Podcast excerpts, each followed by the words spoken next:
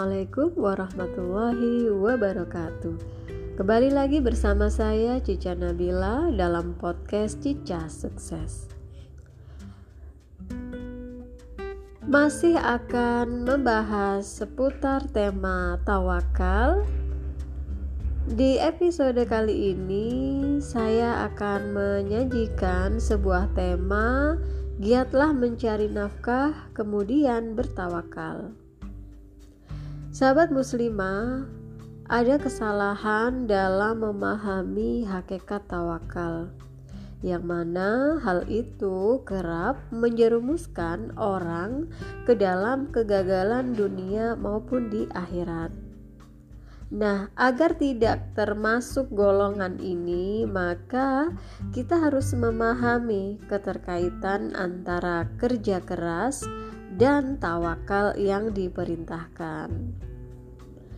Nah, ada kata atau kalimat yang patut kita camkan di dalam hati dan pikiran kita, yaitu berusahalah, bekerjalah, penuhi kebutuhan hidupmu sendiri, perangi kemalasan, jangan tergantung pada orang lain. Nah, terkait hal ini, Imam Ahmad pernah ditanya mengenai seorang lelaki yang hanya duduk-duduk di rumah atau di masjid, seraya berkata, "Aku tidak mau bekerja sedikit pun, karena rizkiku akan datang sendiri." Maka Imam Ahmad beliau berkata, "Ia adalah orang yang tidak paham agama." Selanjutnya, Imam Ahmad berkata, "Para sahabat dulu berdagang dan bekerja dengan pohon kurmanya, padahal merekalah teladan kita." Dikutip dari kitab Fatul Bari. Nah, sahabat uh, muslimah, Rasulullah Shallallahu Alaihi Wasallam pun menganjurkan kepada umatnya agar giat bekerja dan berusaha keras dalam mencari rizki guna menjaga kehormatan diri dan masa depan keluarga. Beliau bersabda, "Berusahalah untuk mencari sesuatu yang bermanfaat bagimu. Mintalah pertolongan kepada Allah dan jangan merasa lemah. Jika sesuatu terjadi padamu, maka jangan katakan, "Seandainya aku melakukan hal ini, pasti tidak seperti ini." Namun, katakanlah, "Ini takdir Allah, dan apa yang telah Dia kehendaki, pasti Allah lakukan." Karena berandai-andai itu membuka peluang untuk setan. Sahabat muslimah Ibnul Jauzi mengatakan Tidaklah ada seorang yang malas bekerja kecuali berada dalam dua keburukan. Yang pertama, menelantarkan keluarga dan meninggalkan kewajiban dengan alasan tawakal, sehingga hidupnya menjadi batu sandungan orang lain dan keluarganya berada dalam kesusahan. Yang kedua, menghinakan keluarganya.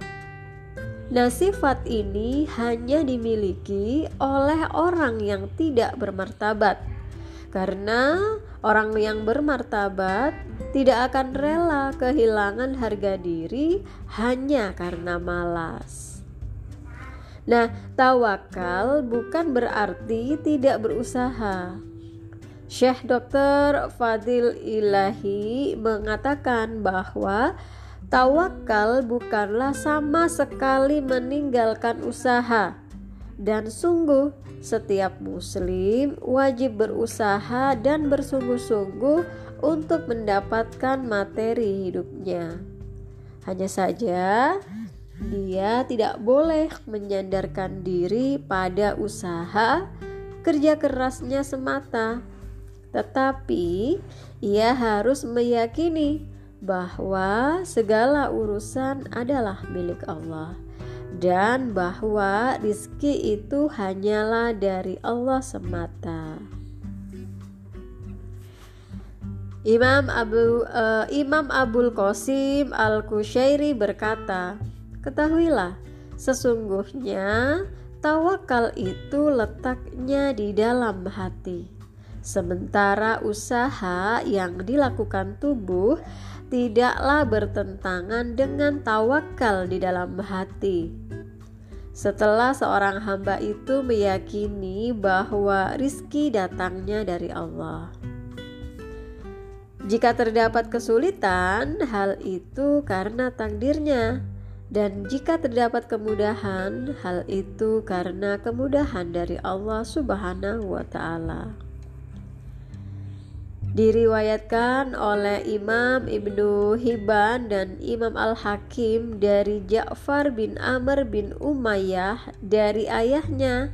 Ia berkata, Seseorang berkata kepada Nabi Shallallahu Alaihi Wasallam, Bolehkah aku lepaskan untaku lalu aku bertawakal? Nabi bersabda, Ikatlah, kemudian bertawakallah. Hadis riwayat atau Broni Az-Zahabi Al-Haisami. Ikhtiar dalam mencari nafkah.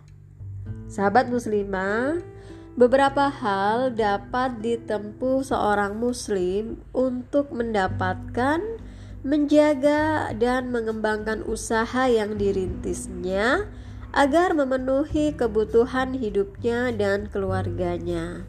Apa saja itu? Nah, yang pertama adalah bertakwa. Imam Ar-Raghib Al-Ashfahani memberikan definisi takwa sebagai menjaga jiwa dari perbuatan dosa dengan meninggalkan segala yang dilarang dan takwa ini bisa menjadi sempurna dengan meninggalkan sebagian yang dihalalkan karena subhat.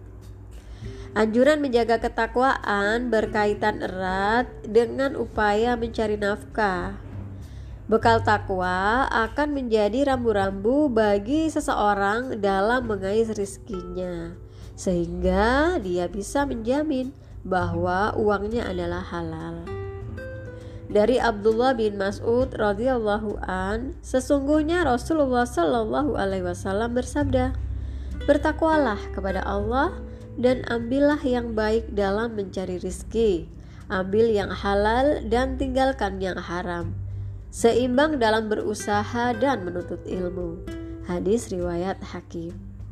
Seorang muslim yang bertakwa sangat dituntut berlaku seimbang antara menuntut ilmu dan mencari nafkah. Sebab bila kekuatan ilmu dan kekuatan harta bisa bersinergi dengan baik, akan lahirlah sebuah kekuatan yang dahsyat yang pengaruh positif bagi proses dakwah dan kebangkitan umat. Yang kedua adalah profesional. Adalah kewajiban bagi seorang muslim untuk bekerja secara profesional, baik untuk pekerjaan skala kecil maupun skala besar. Jika sebuah pekerjaan dilakukan secara profesional, insya Allah akan membuahkan keuntungan yang maksimal. Yang ketiga adalah menjaga waktu.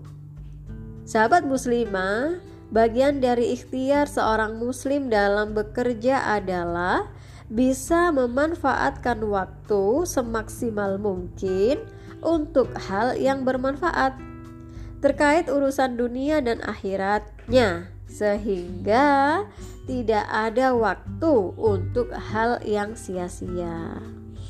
Nah, yang selanjutnya adalah amanah. Amanah adalah sifat yang sangat agung.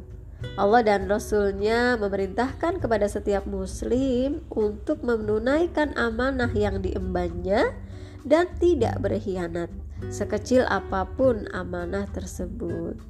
Kemudian istiqomah Nah, seorang muslim harus istiqomah dalam menuntut ilmu, beribadah, dan berusaha maksimal dalam menjalankan usaha dan meniti hidupnya.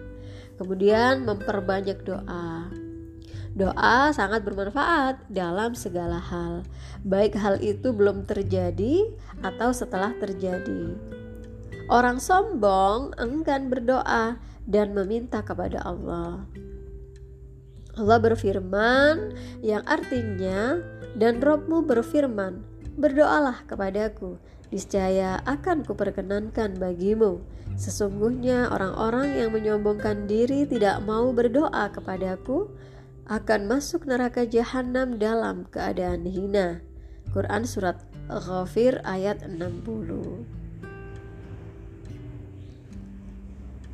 Nah, sahabat muslimah, demikian yang bisa saya sampaikan di episode kali ini.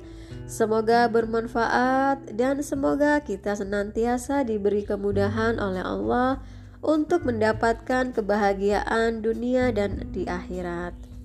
Billahi taufik wal hidayah. Wassalamualaikum warahmatullahi wabarakatuh.